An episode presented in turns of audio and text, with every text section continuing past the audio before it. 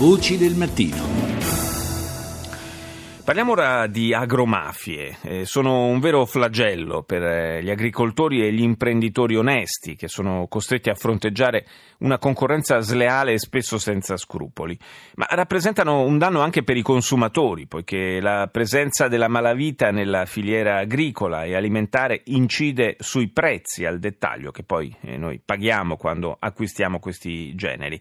Rita Pedizzi ne ha parlato con Andrea Masullo, direttore scientifico di Greenaccord, associazione culturale per i temi ambientali. Siamo ormai a una stima di ventuno virgola otto miliardi di euro, ma è una stima sicuramente al ribasso perché ogni anno che passa vengono affinate le tecniche investigative e si trovano nuove sacche di interesse criminale. È purtroppo una stima per difetto. Quali sono queste nuove sacche? La questione è che l'interesse criminale verso il settore alimentare è dovuto al fatto che il settore alimentare è un settore molto complesso e articolato, soprattutto per l'organizzazione del mercato mondiale degli alimenti, per cui gli ingredienti vengono dalle parti più disparate del mondo, l'alimento viene confezionato in un altro paese e attraverso queste filiere così lunghe ci sono moltissimi momenti di buio dove possono intervenire sofisticazioni, controlli, alterazioni, anche alterazioni qualitative del contenuto, e quindi c'è un grande interesse per il grande affare del comparto alimentare e poi si arriva anche all'interesse spicciolo della criminalità locale. Pensiamo al caporalato, al controllo dei prezzi sul mercato. Potete immaginare che significa quando va definito il prezzo dei cereali avere per esempio al largo, alla fonda di un porto, una nave container pieno di cereali provenienti da chissà dove a bassissimo costo. È come avere un'arma spianata e dettare il prezzo sul mercato. In ogni passaggio di filiera c'è un aumento dei prezzi? Certamente,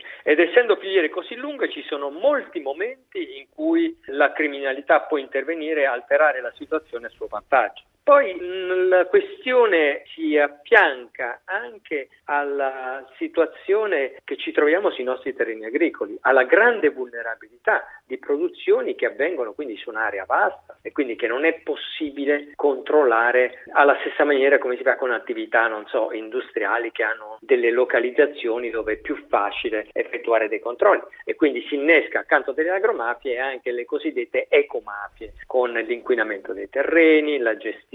criminale dei rifiuti che finiscono ancora una volta ad inquinare il cibo che arriva sulle nostre tavole. Quali sono i prodotti che maggiormente importiamo? Il mercato internazionale degli alimenti crea delle situazioni, come dicevamo, difficilmente controllabili, perché anche un prodotto che apparentemente noi non importiamo, però di fatto spesso importiamo gli ingredienti. In questi passaggi un prodotto che è fatto di tante componenti, non controllate secondo le norme italiane, non coltivate secondo i criteri, sappiamo che da noi per esempio sono proibiti gli O G M o determinati livelli di utilizzo di pesticidi, diventano ingredienti di prodotti che poi compaiono sul nostro mercato come made in Italy, semplicemente perché l'industria alimentare che poi li confeziona ha sede e nazionalità italiana. E quindi attraverso tutti questi passaggi diventa anche abbastanza facile perfino alterare certificazioni, alterare prodotti non biologici che entrano come biologici, carni di provenienze incerte con caratteristiche dichiarate di assenza di trattamenti nocivi eccetera, che entrano come componenti di prodotti compositi di cui non si sa la provenienza. Quindi le filiere lunghe e complesse sono veramente difficili da controllare. Noi possiamo mettere in campo,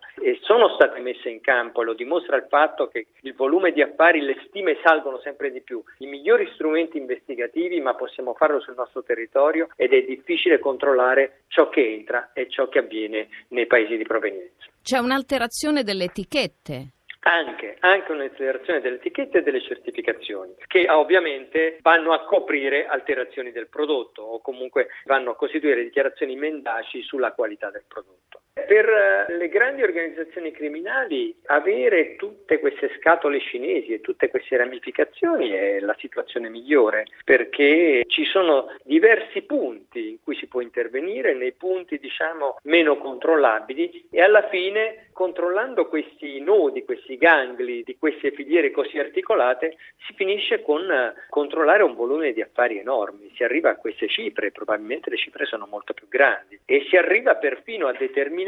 la distribuzione fino ai dettagli maggiori, ecco, come per esempio le agromafie controllano anche catene di ristorazione.